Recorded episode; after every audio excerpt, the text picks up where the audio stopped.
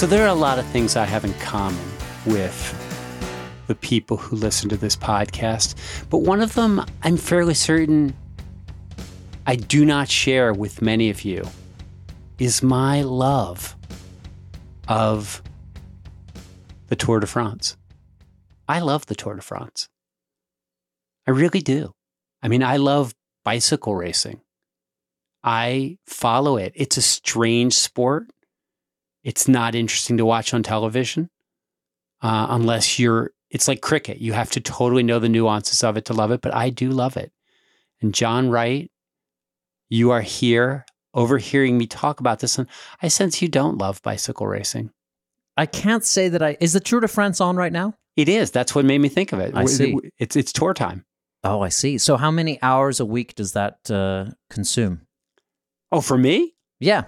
Oh, you know, it's like uh, I check in once a day. Take about ha- half an hour. Let watch the little ten minute highlight. Read a, read a couple articles. Mm. Um, if I'm driving to work, I might listen to a Tour de France podcast where people analyze the emotional content and the relational interfaces of it. It's it's a soap opera. Love the Tour it. de France is a soap opera. Yeah, yeah. Yeah.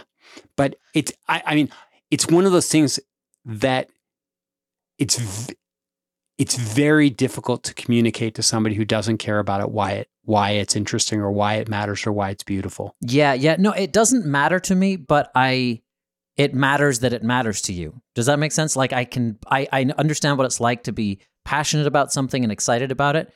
And so I love that that's on right now for you.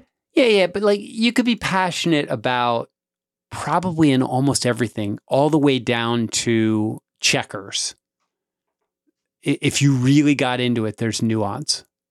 Oh yeah, yeah, yeah. And you, and you can go deep in it, right? Right. And some things like chess, you you can watch chess and you know that there are depths.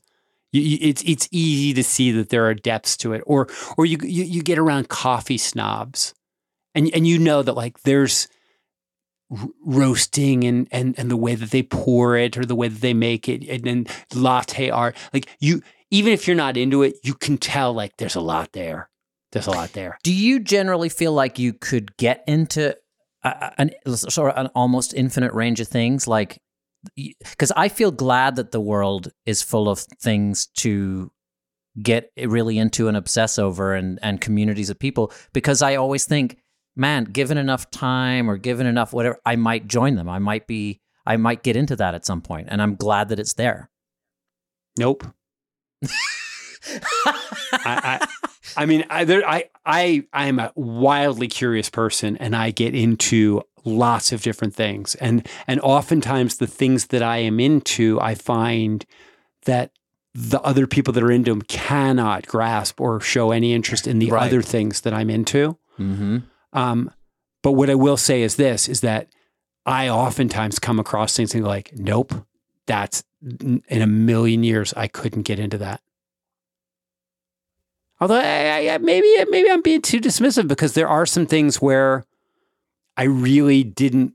You know, I, I was actually talking to um, to my son Roman about this the other day. It's like abstract art Mm-hmm. something that you know for years I went to museums and just didn't have any time for it, didn't have any interest in it, and then Marty started getting into it and actually began painting herself, and I really didn't understand it, but I was interested, and so you know because she was interested. And so I started to go like, well, if she cares about it, I want to understand it. So I, you know, I read some stuff and I asked her some questions and she was pretty patient at explaining it to me. Um, and, and it releasing me from thinking that there was more to it than I, I was thinking there's something deep here and I'm missing it. And I'm angry at this art form for making me feel stupid. And, um, and she was like, man, it's just really like you look at it and you're not looking for anything. There's no message there. It's just, do you like the way the colors flow? Like, does it, does your eye move around the canvas? Do you, does it reward you for looking at it the way looking at a, at a, at a sunset might, or a way looking at a, at, at, at the beach might, at the, at the water? Yeah. And once she just sort of said, like, hey, it's really about the visual experience. and and and sort of said like there could be really great art that's not for you. And she said, if you don't get it, if you don't like it, hmm that doesn't mean it's bad. It just means it's not for you. Yeah, yeah. Approach it simply. And that helped me a lot. And, you know, and since then, I have followed it. I, you know, the person that I, I thought was the dumbest of them all, the one I really didn't like was Mark Rothko. hmm because you would go to see a Rothko and it's just like a big slab of color right in front of you, just like that that, that canvas is orange with a, like it has a, a, a box of orange. And then there's a way of looking at a Rothko where you let your eye move in and out of focus and you move around the canvas and there's layers of color layers of paint. And, and, and sometimes a Rothko will begin to glow in your eye. Well, now that guy's my favorite artist. I mean, I have Mm. books of his. I've traveled. I've traveled to see his stuff in other places. I mean, it's a really big deal. to me. Wow. Yeah. You you were a convert. Yes. So that, I- I- and so I think that that's the thing is I, I, I can be converted. I think, it, and maybe everybody can if they're open to it. Mhm. Um, but there are definitely things where I make a sort of a consider, like a considered decision that would require a certain amount of effort to gain access to it. And there's there's nobody there, like there's nobody doing it that I really want to get to know. you know, Right, um, like Marty was my motivation to to learn about abstract art because it was a part of her life, and I Yeah. wanted, I you know, I wanted to get next to her, and and in, in the same way, it's sort of like my mother becoming a real fan of soccer when I played, and it was just because like, oh, if that's important to him. I want to be I want to be conversant in it. And then she was around it enough that she ended up sort of thinking, this is really interesting. You know, like it, it became it became a thing in its own right for her. It Yeah, became something. yeah. uh, yeah. So anyway, now the fact that you are here, John, is a clear indication that we're going to do a Q and A episode right now. And so I think we should cut right to the Q, and then we'll get to the A, which is really an R, because we don't have any answers, but but but there are some responses. yes. Question and question and response. Okay. Yeah. Here we go. Okay. Bart, I feel like I'm on my way out of faith. I really like church and I like the comfort of believing in God. The problem is, I don't think it's true. I've been on my way out a few years now, and it's accelerated the last few months. It's very unfortunate timing because I am very much in love with my Christian girlfriend. I'd still like to marry her, but I'm very cautious. I've been communicative with her. She doesn't seem to mind what I believe as long as I support her belief. As I weigh the pros and cons, I consider, well, as long as I like the church, I can keep going with her. I definitely see potential points of conflict like tithing, praying as a response to events, and that sort of thing. How sustainable is a marriage like this? If I'm contributing to her flourishing by attending church with her and she's contributing to my flourishing by being with me, everyone wins, right? That's the that. so that there's the there's the question. Everyone wins, right? And the Yeah. answer is wrong. Do you think so? Do you think that's wrong? No, you know what? I mean, it's obviously it's a big question. Yeah. Uh, first of all, I, I love this question. There, there's something about it that just touches on all the th- all, all kinds of things that I'm interested in. This guy seems like he's very well. He says he's very much in love, and I love that. I love when people fall in love. Yeah, well, that's nice. I'm glad you're happy.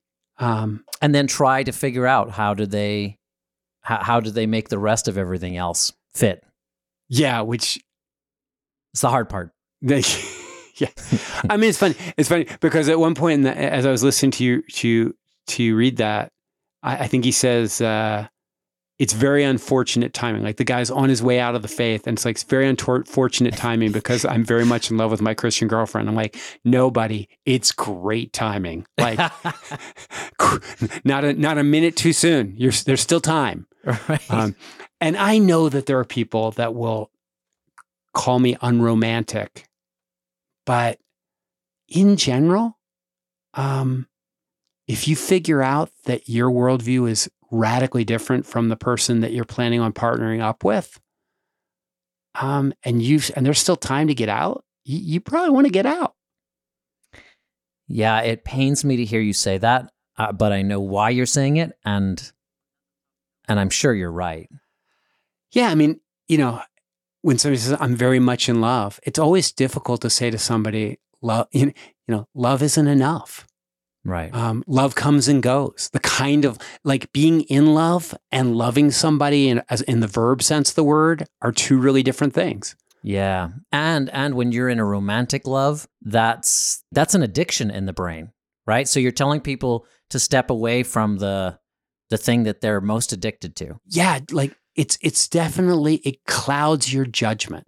Yeah. Um, it's a form of insanity when you're when you're initially in love. But even I think when you're my guess is that because this is a guy who's still in the faith himself and he's very much in love with his Christian girlfriend whose Christian identity is is significant enough that he's telling us about it they're probably not living together. They're probably not sleeping together even.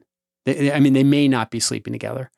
And so um, sometimes that sustains the mystery and the excitement um, and the romantic enthusiasm longer. Mm. You know, the, the, the anticipation is so sweet. Mhm. Um, but it, it, it, what all that means is it clouds your judgment longer. Well, when you say clouds judgment, what I think of is maybe a first lesson here, which is when he when he's thinking about all of these, you know, how to judge how important her belief is, how compatible they are. Maybe suspect your own powers of, of rationality here uh, to a to an extent. Like scrutinize your own discernment about it because right Yeah, you may. He's probably looking for reasons why it'll work. that's he what wants that's to. yes Right. that's what he I'm saying. wants to make it work. yeah And so, um, what's interesting is he not only needs to scrutinize his judgment of how committed she is, how dogmatic she is, what what what what the nuances of her particular theology are. Like, is she one of the? There there are Christians who believe that if you're not a Christian, you will burn in hell ultimately, no matter how nice you are. That's there. There are other Christians that are like, yeah, everybody's getting saved. You know, there are other Christians, hyper progressive Christians, who are like, we're, you know, maybe we're just really using the word God in place of the universe, and you know, we're not talking about a person as much as a kind of a, a, a, a mythology, a, a way, a mythological way of describing a deeper existential reality. You know, those are all really different possibilities. And Yeah, but doesn't doesn't that isn't that a good thing in this case that she has room to slide within the Christian spectrum uh, that wouldn't land them in you know the deeper waters of incompatibility? it's both a good thing and a bad thing in the sense of, first of all, I don't know where, you know, let's assume that she's a, a relative, like if she's willing to marry him, um, then she's probably not as, as uh, uh, the hardcore dogmatic kind of Christian. Because Yeah, I think it if she- rules out a complete fundamentalist. unless, un- unless this is a, a long con evangelism game where it's like, I'm going to marry you and bring you in. Well, that's classic in all relationships, isn't it? Everyone wants to change each other. right. And people sometimes do, you know, missionary date or even occasionally missionary marry where they're like, that's a way to to draw somebody in. But let's assume that she's not that. Right. When I was doing nonprofit stuff, you know who's the most likely to give a big gift to your nonprofit? Somebody who's been giving small gifts. because you you know th- the act of getting them to start giving at all that's the big jump. Well it's the same with religious commitment. When somebody identifies as christian she might be that kind of christian now but he may be on his way out. She may be on her way in. And she's going to be hanging around if she's hanging around church and stuff like that there's always the possibility that some dynamic christian preacher will swing into town Tony Campolo will show up and get her to to you know to understand that that that God wants a, a more total commitment from her, and she should consider missionary service or or radically serving the poor, or changing her lifestyle in some way, or giving up television. Like you say, well, that could happen to anybody. I like, yep, I, but there's a qualitative difference between somebody who's got room for God in their life, and it's the amount that we're talking about, and somebody who, you know, has completely cashed out. Yeah. No, I agree. There- And there's, there's certain ways of holding Christian faith like a casual way, you know, like the way some people talk Yeah, and it doesn't really affect the rest of their lives. like, you know, they say it, but it's, yeah, they're able to, yeah. But if she, you know, she, she goes to church every week and stuff like that, it's fair to say she's fairly serious about it, at least on that level. maybe. I mean, I know people that went to church every week and they weren't serious about it. It was just a lovely ritual, or it was a nice community Mm, to be a that's true. part of. That's true. and and I still know people like that. Um, and some of them are on their way out, like our buddy here who likes church and he likes the comfort, um, you know, and he doesn't think he's going to be able to hold it. So what's interesting is that he can see that he's on a trajectory. Right. And I guess the thing is, but he's tr- talking about her like she's this kind of Christian. And I'm like, you know, you might want to, uh, her location isn't nearly as important as her momentum. I mean, sometimes people stay the way they are spiritually or stay the way they are in any other way, but most of us are in some kind of movement where most of us become more so or less so of certain things. And so, I, yeah, I think it's the same way with materialism um, in terms of, and I don't mean sort of philosophical materialism, I mean, I like stuff and I want money. Mhm. Um, I've known people who still, I have a friend right now, very materialistic guy, very much judges people on like how good a shape they're in, what kind of car they drive, how much money they have, um, how they dress. But he's identified it as this hasn't worked out for me. This has brought me in like the the kind of women I've dated on this basis have not worked out. Those are not the relationships I want. He's sort of he's sort of seeing where it came from in his life, in Yeah. family stuff. And so he's on his way out. Like he's becoming less materialistic. And I really think that, he, you know, 10 years from now, he's going to have a very different value system. Yeah, and and therefore very different relationships. And so if if somebody met him at a bar right now, saw him pull up in his BMW wearing his fancy, you know, sort of like that Ryan Gosling character in uh in oh gosh, what was that movie where he's a player? Steve Carell is his buddy. Do you, do you know the one I'm talking yeah, about? Yeah, yeah, yeah. Crazy stupid love. That's it. Yeah. Good job. If you saw my friend pull up, you might go like, there's a guy. If, if I want to end up, you know, living the high life, that's my guy. Well, you, you, you know, you, you might be really disappointed. You, you, you don't just want to check his location. You want to check his trajectory. So, so that's one thing, one thing. The other thing is, what about raising kids? What about comforting a friend who's grieving over the death of a loved one? And you're sitting there and your wife says, listen, I, I know he's, you know, uh, uh, I, I know she's with God and God, God will be pleased to see her and she'll be, she's looking down with love towards you and waiting till the day that you'll see her again. And you're over there going like, this is a mess. I like, that's, that, I don't believe any of that. And, and you want to, you want to comfort in a very different way. And so I think that that can be, the, you know, that can those kinds of things or or what what when it comes to like your economic stuff and and and your spouse says gee i want to give a bunch of money to this organization that's you know raising money to to you know to to to convert kids in africa.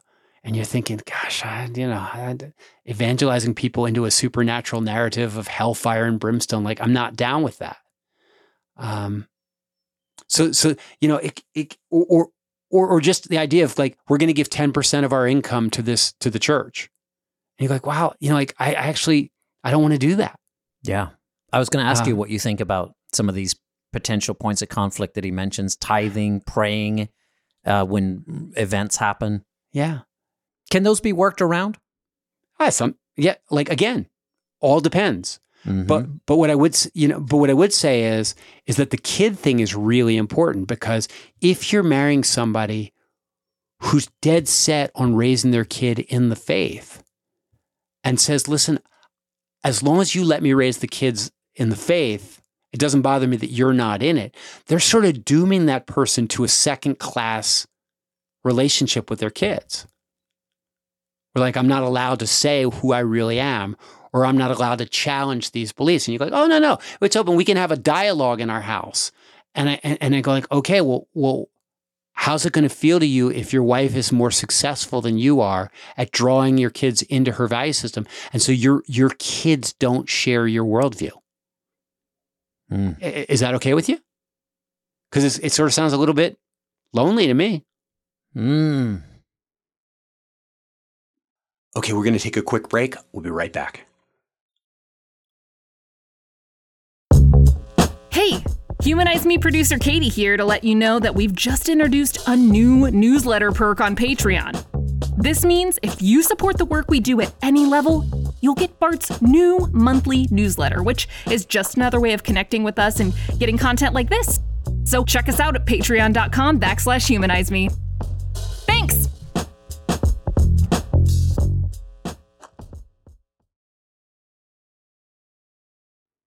Was it really important for you when you were kind of on your way out of the faith to that that Marty was kind of with you? Like, would it have been a completely different story if she wasn't? Yeah, I mean, yes, it would have been a completely different story. I don't know what that story would have been.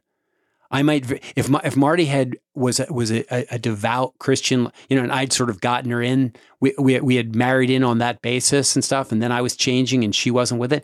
I might have been prone to like try to find my like to, to keep my mouth shut.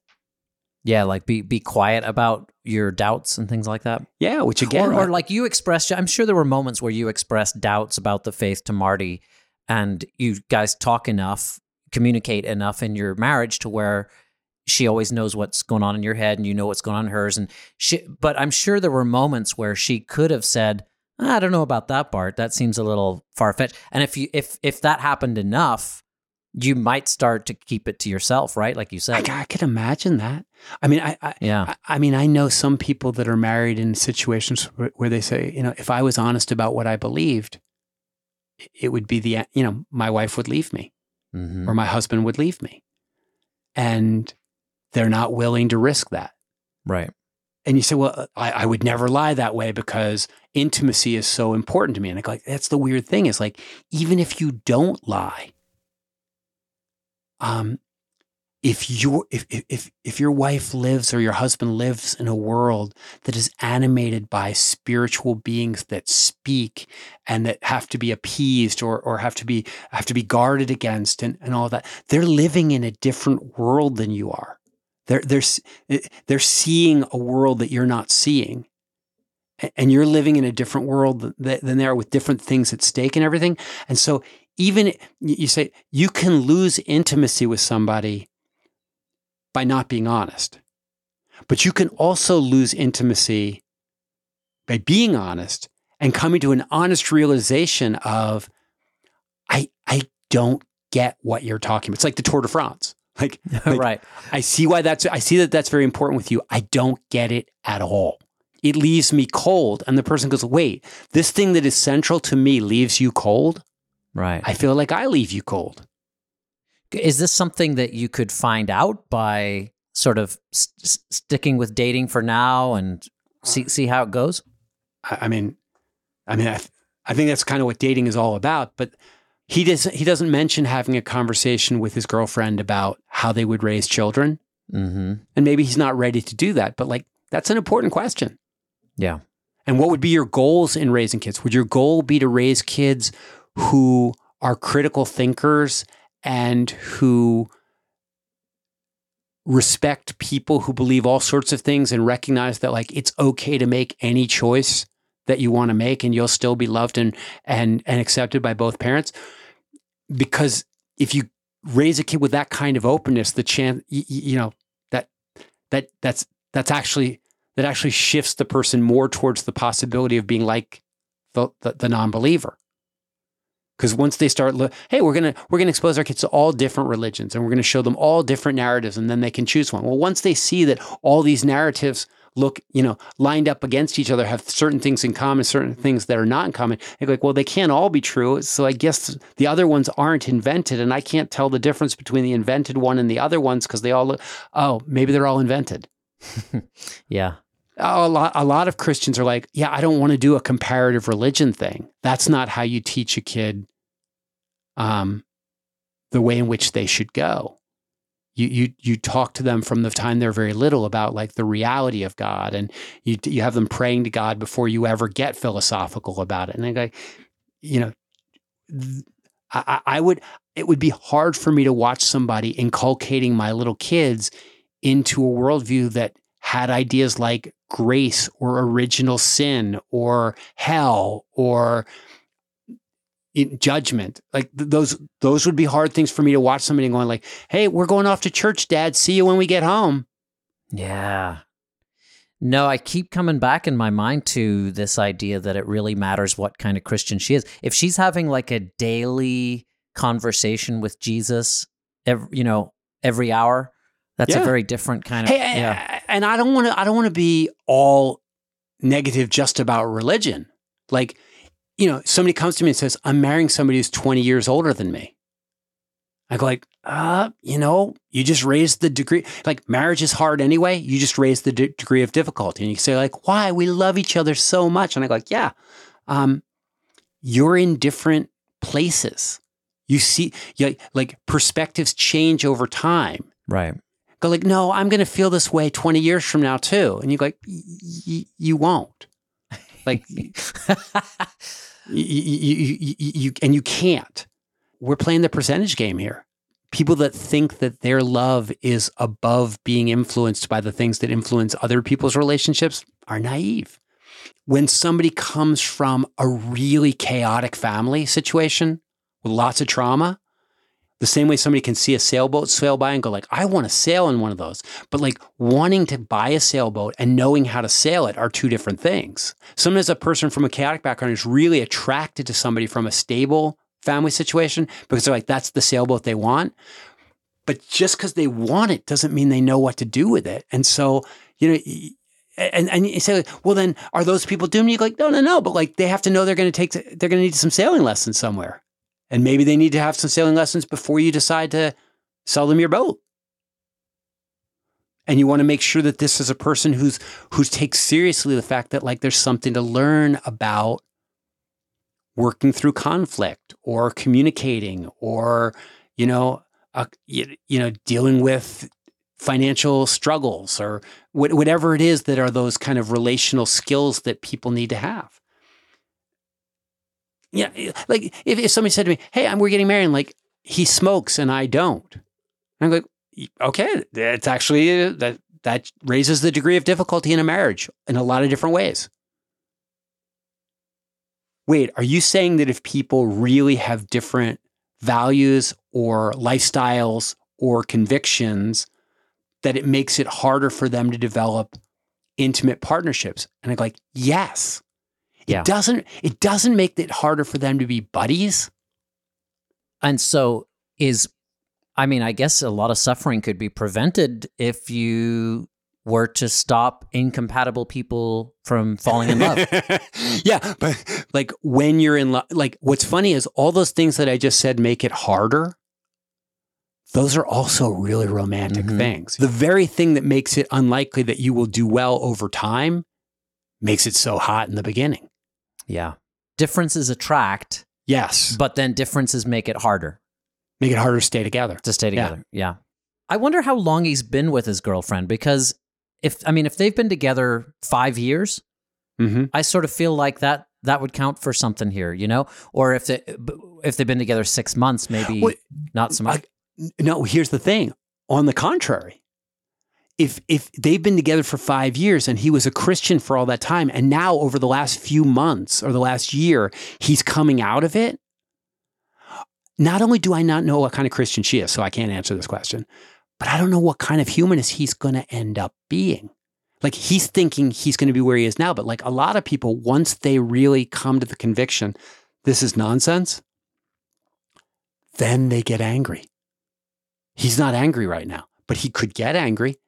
He could go like, "This really screwed up my sex life. This really screwed up." Mm. You, you know what? This I, I lost relationship with this. It, what, or what if he's like me and he's a youth pastor and he has influenced a bunch of people, and then once he gets out, he starts talking to people and realizing that a lot of them have had really painful experiences with the faith and he begins to feel bad that he sold that to anybody and then he you know like people's relationship with christianity often goes through a really big mood swings in the first couple of years when they come out of it A turbulent phase. yeah not everybody stays an angry atheist but but most people have a period where they're kind of angry feel like the wool got pulled over their eyes and I'm not saying that's going to happen to this fellow, but what I'm saying is, is that you know he's sort of assuming like, hey, I, you know, I don't want to end up. I'm not an anti-Christian. Like I'm, I'm cool with Christians, and I'm like, so am I, buddy.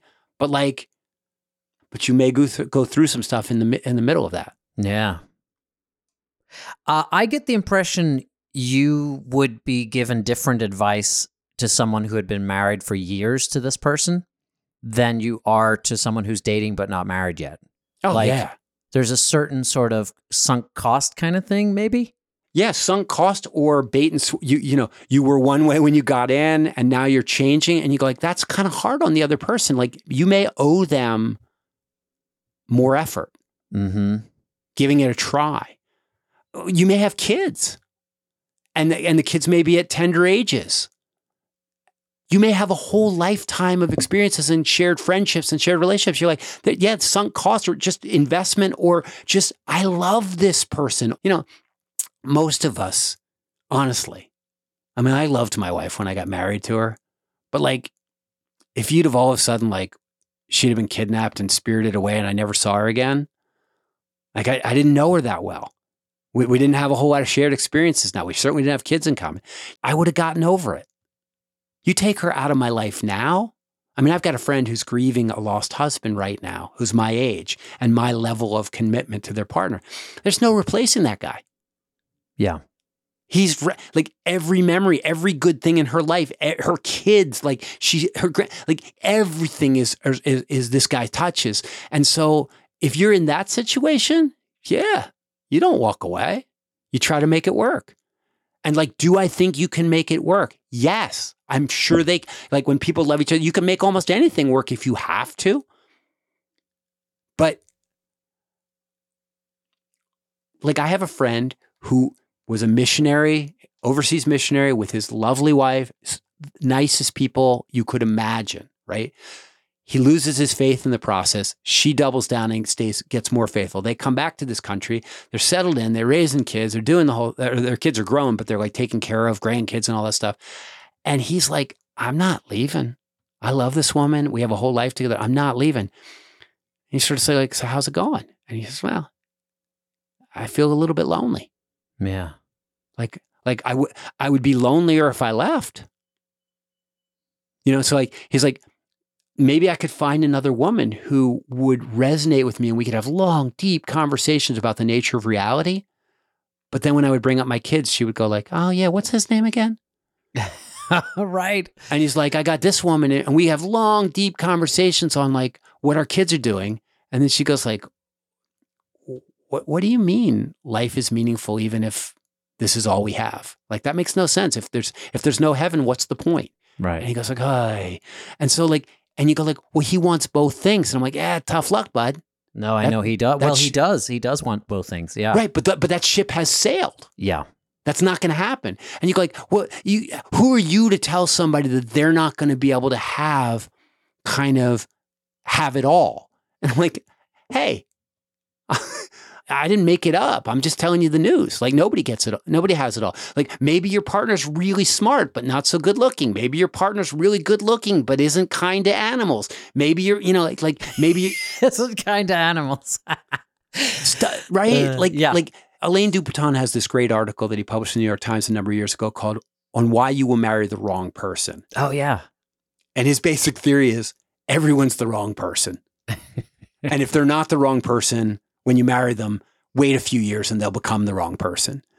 And that, and that really marriage is about trying is, is figuring out how do you negotiate and navigate the wrongnesses and the incompatibilities and the things like that. And so like it's it, you're going to be managing stuff. I'm just saying like look, if you see a big one like this before you before you lock in, you might want to think twice because there's a bunch more changes that you're going to have to deal with What if she gets rheumatoid arthritis? What if you what if you get Alzheimer's? Like what if what if you lose your job? Like what if you get hit by a car and become disfigured? Like so many things can happen that will put stress on your What if you have a kid with down syndrome?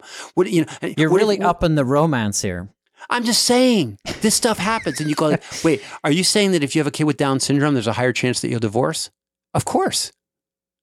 Yeah. You're saying there's lots of stressors on marriages, on long, long, long term relationships. So don't do any optional ones. Don't do any optional ones or limit your optional ones to smaller Don't do things. any big don't do any big ticket optional ones if you can get away with it. If you're stuck on a desert island, right? And you have two choices, like okay. Make it work. You know what's weird, Bart? I feel like people in this kind of situation, this decision is going to come down to things like self esteem. How much do I think I could leave this relationship? Oh, yeah. find someone that's else. deep. Yeah, and a lot of people marry for that reason because they go, I'm not sure I'm, you know, this may be the best I can do. right. And and that's a legitimate that's a legitimate thing to enter into the equation. So for instance, what if this guy's like, this woman is lovely. She is kind. mm-hmm. She is really accepting of my sleep apnea and and and my I'm I'm no prize my prize. Tourette syndrome. I'm I'm no problem. Yeah, I've I, I've got some I've got, I've got some trauma from my past and stuff like that. She's incredibly patient, and you go, yeah, you know what? Okay, Go ahead. you know what? That trumps all that. You, you like let I'll be your best man. I, like, I am not dogmatic about any of this. No, I understand. So you're given some, you know, words of caution, which I think is why he came to you. Uh, but and and so I don't think I'm going to be able to nail you down here, Bart. I don't think I'm going to be able to get you to say one way or the other what he No. should do. no, no, not a bit. I, I, I all I can say is like, I was hoping for a second there. I was hoping. no, I'm like, look here, ask this, wonder Think about, about that. this. Yeah. Think about this. Yeah. You know, and and and here's the other thing. It's like, listen, not every Any romantic feelings, by the way, that he still had for this woman, you've you've No, sapped stop. right out of him. Stop. You know, when people are in love, they'll listen to somebody like me and they go like, God, what an asshole. Yeah, He, right. he, he doesn't get it. he doesn't understand us. He doesn't understand us. He doesn't. Our love can. Our love is stronger than any Yeah, than any yeah. difficult. You know, it's and like, on some level, that's right. On some level, yeah, statistics would indicate otherwise. But um, what, what I will say, what I will say is this though, and that is that Esther Perel says that the best marriages today are better than any marriages in history because there's equality. People live longer, and they and and their sexuality can continue longer because of medication and modern healthcare. All these good things that that make it possible for a marriage to be great. But she said, those are the lucky few. For most people, marriages are put under way too much pressure these days because people move away from home and away from the people they grew up with. They expect their partner to be their lover, their business partner, their co parent, their best friend, their workout buddy. And it's too much to ask of a relationship. It used to be that people lived in a village with all sorts of people, and the marriage was just one relationship and maybe a, a very functional one where you raised kids together. yeah, one of many. Yeah. And, and you didn't count on that person to be your intellectual equal or your or your sparring partner or your workout buddy or all those things. And so sometimes the idea that we're holding out is like that this is if you want to have a soulmate, you got to look out for all these things. And some people are like, you know what, man? I got people to talk to. I got buddies. And they go like, all this crap that you're talking about, you're presupposing that I want a relationship like you want, and I don't. So, so I think like you have to. It's what was it? Is it was it Plato or Aristotle said, "Know thyself." What kind of relationship is going to work for you? What do you need? So, so I think it's really important, that, and that's why you're like, you're damn Skippy. I'm not going to tell this guy what to do.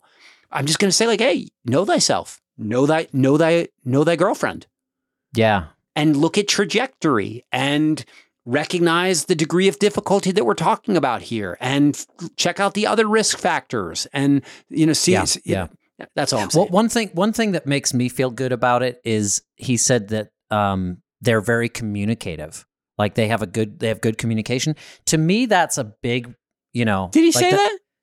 Uh, he said I've been very communicative with her. Uh, see, that's she- that's not the same thing at all. That's not the same as the, yeah them being a communicative couple. yeah, Yeah. like I've told her how I feel. yeah, yeah. But yeah. let's assume that they are very communicative. Well, and if they're not, then become communicative. Like actually have long, go for walks and have big conversations with each other, but also uh, go for walks by yourself and have conversations with yourself. Yeah. And I mean, you know, obviously a lot of people go into marriage or go into go into heavy relationships or move in together, whatever you want to call partnering up. A lot of people partner up without ever having seen a healthy partnership in real life.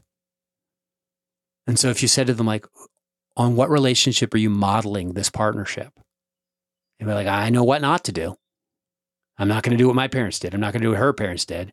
I'm not going to do what, you know, and you- know, a lot of times I'll ask a young couple, like, who do you know that has a relationship that you admire, that you would like to be, that you would like yours to, to sort of work somewhat like? And they don't have a model. And so I'm like, wow, that's really interesting. Like you're, you're trying to build a home that you, that you've never seen. You're trying to, you're trying to, trying to, to build a bicycle and you've never ridden one or seen one. You've just heard about them. And and so I think that in a lot of cases, what I would say to to people that are partnering up is that that's not an argument not to partner up, but that's an argument to go like, hey, you know what? I don't have a blueprint. We don't have a blueprint. We should get one. Like we should we should read some books on we should get some of those John Gottman books about like the nine characteristics of healthy relationships. Like we should study up on this. Like like just because we love each other just because we're turned on by each other doesn't mean we know how to build or how to operate the kind of relationship that we ultimately want to have. Recognize that you're going to need to take this really seriously. And like when they say like marriages are hard work, I hate that just saying it's hard work because nobody ever defines what the work is. Yeah. What do you have to do? Yeah, I would much rather talk about it in terms of intentional effort. Hmm Yeah. It's not a negative thing. It's just like, yeah, you're really going to have to think about relationships if you're going to make one work. You got to look with some degree of of clarity at the risk factors and take them seriously. Yeah. Well, I think I think out of all of that, this listener should be able to take about five or six points maybe and and use them. So He probably turned off the podcast five minutes in. halfway through, he's just like, He was like, this guy's full know. of shit. hey, thanks for doing this, John. Like, because sometimes we pick a subject and we talk about it in such a way that you and I are like, I leave more room. And then this one, I just got all, I, I got all wound up. you got all wound up. It's good. I like it. I like this part. All right. All right. Man. Well, listen, people. Um, there's stuff that comes on after we're done this part of the podcast, but if you ever wonder if it means a lot to me and to John and and and to Katie, who the producer who you, you are yet to meet verbally, um, if if you ever wonder if it means a lot to us when somebody writes an email and says that was nice, or when somebody goes on the Patreon page and says I didn't like that, but I like this, like anything, anytime you're ever wondering if feedback would be useful, don't wonder. Yeah. It is. It's wonderful. We love hearing from you. Love hearing from you. And and and to our to our brother who sent this question, like case in point, thanks a lot, man. Yeah. And join us on next week's uh, Patreon only bonus episode. Oh yeah, there- that that will be happening. That is that is Yeah. a thing. All right. So we'll see you guys later on Humanize Me. Thanks, Bart.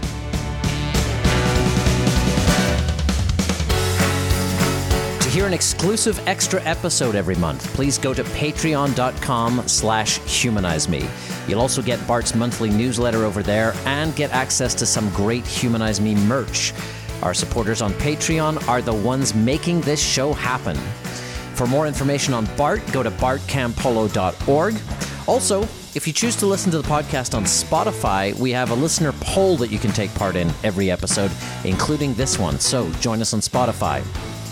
Humanize Me is produced by Katie Johnson Smith, me, John Wright, and Bart Campolo. You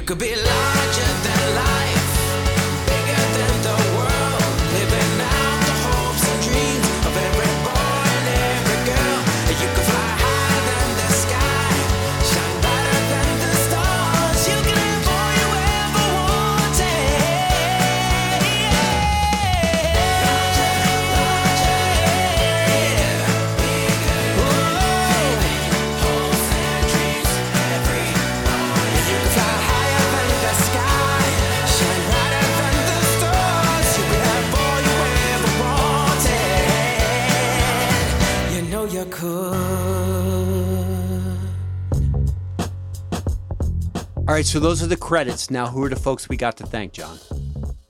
All right, I've got a whole list for you, Bart. Uh, we need to thank Jeff Ford, Jen Greenwich or Greenwich. Uh, I'm not sure how that's pronounced. Jen Gold, Jesse Wells, Jim Price, Joel Dye, John Gardner, and Joelle Van Gallen. That is a lovely list, and I want to thank each and every one of those human beings. Um, yeah, it, it, it. I would say it goes without saying, but I don't think it really does go without saying that podcasts are this weird medium where like every podcast is National Public Radio, Yeah, yeah, yeah. and we're just so fortunate that we have people that make it possible for us to set aside the time to do this work, um, it just doesn't really feel like work.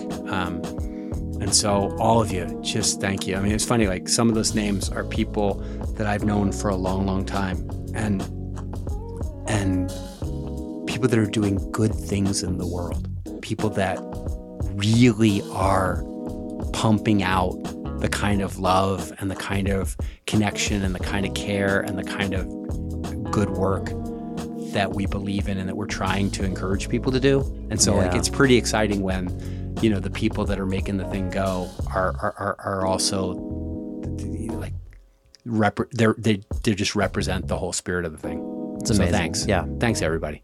Really.